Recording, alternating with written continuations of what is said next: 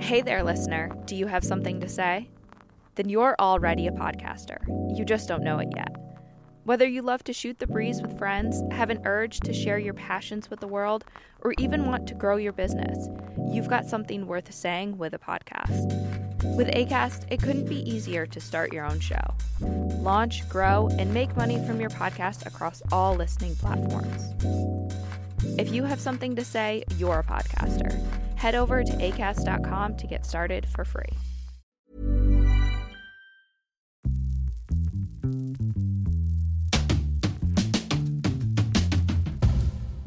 Guess who's back? Back again. Bittman's back. Tell your friends. Bittman's back. Bittman's back. Bittman's back. Bittman's back. Mark Bittman is back today to talk about protein. We do have an obsession with protein. And the fact is that the official recommendation for our protein intake is about double what most people need. So if you're if you're following uh, labels or MyPlate or whatever, you're probably eating twice as much protein as you need to eat already. But everybody is obsessed with protein, so they're eating more.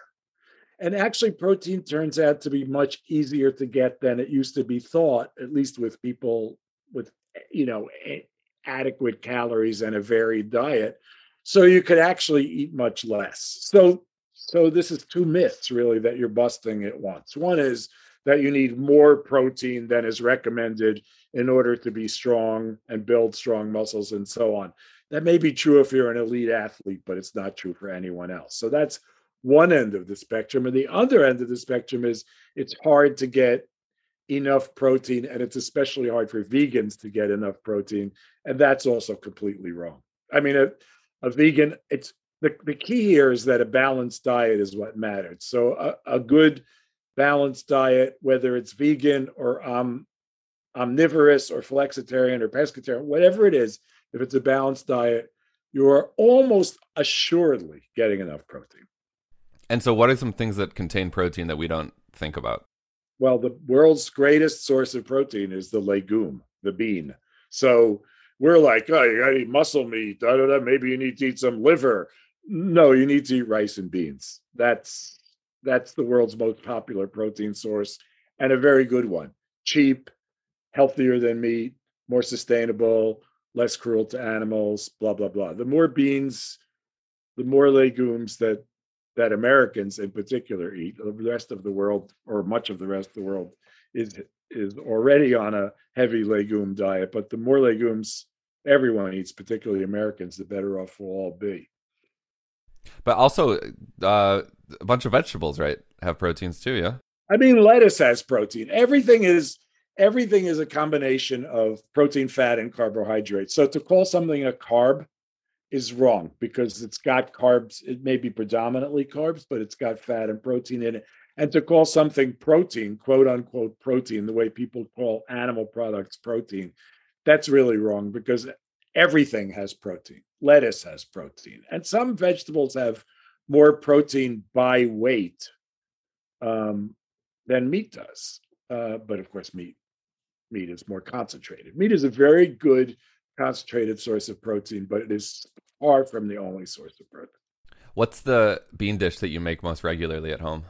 You know, some form of rice and beans. So I have probably in my pantry 10 kinds of beans, and I look at them and I think, what do I want to do here? Um, I go through phases. I'm in a sort of a lentil salad kick, but um, I guess that's because it's spring. So it's more like, you know, here's this is a sort of talk through recipe of something that I did the other day. I think is is really really great. I cooked some black lentils. I cooked some brown rice. I gathered a bunch of greens from the garden and from the refrigerator and da da da. I made a vinaigrette and I poached a piece of fish.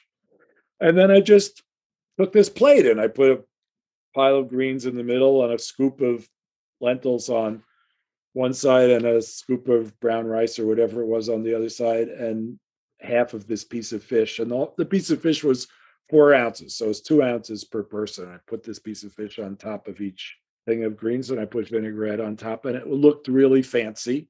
And it was like the easiest thing in the world. I mean, it took an hour because the beans and the, the lentils and the rice had to cook, but it was no work. Do you do we always have to rinse off our rice before cooking it? No. No, although I kind of do out of habit, I don't think it matters anymore. They used to like whiten rice with talc. So you wanted to rinse that off. Brown rice doesn't have that. I mean, you can wash it in case there's some random husks or dirt or whatever, but it's like there almost never is. Hmm.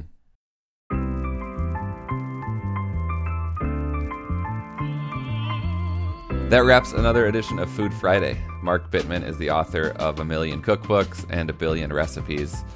And he has a podcast. It's called Food with Mark Bittman. He also runs the Bittman Project online. Check him out. I subscribe to his newsletter, it's excellent.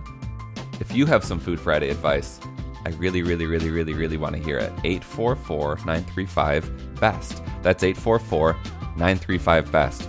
And if you're enjoying this show, please write a little review or rate the show at Apple Podcasts. Thank you.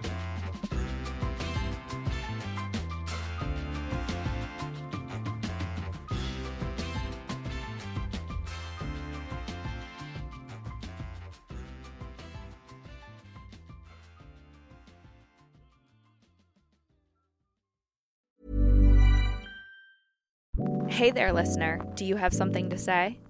Then you're already a podcaster. You just don't know it yet. Whether you love to shoot the breeze with friends, have an urge to share your passions with the world, or even want to grow your business, you've got something worth saying with a podcast. With ACAST, it couldn't be easier to start your own show. Launch, grow, and make money from your podcast across all listening platforms. If you have something to say, you're a podcaster. Head over to acast.com to get started for free.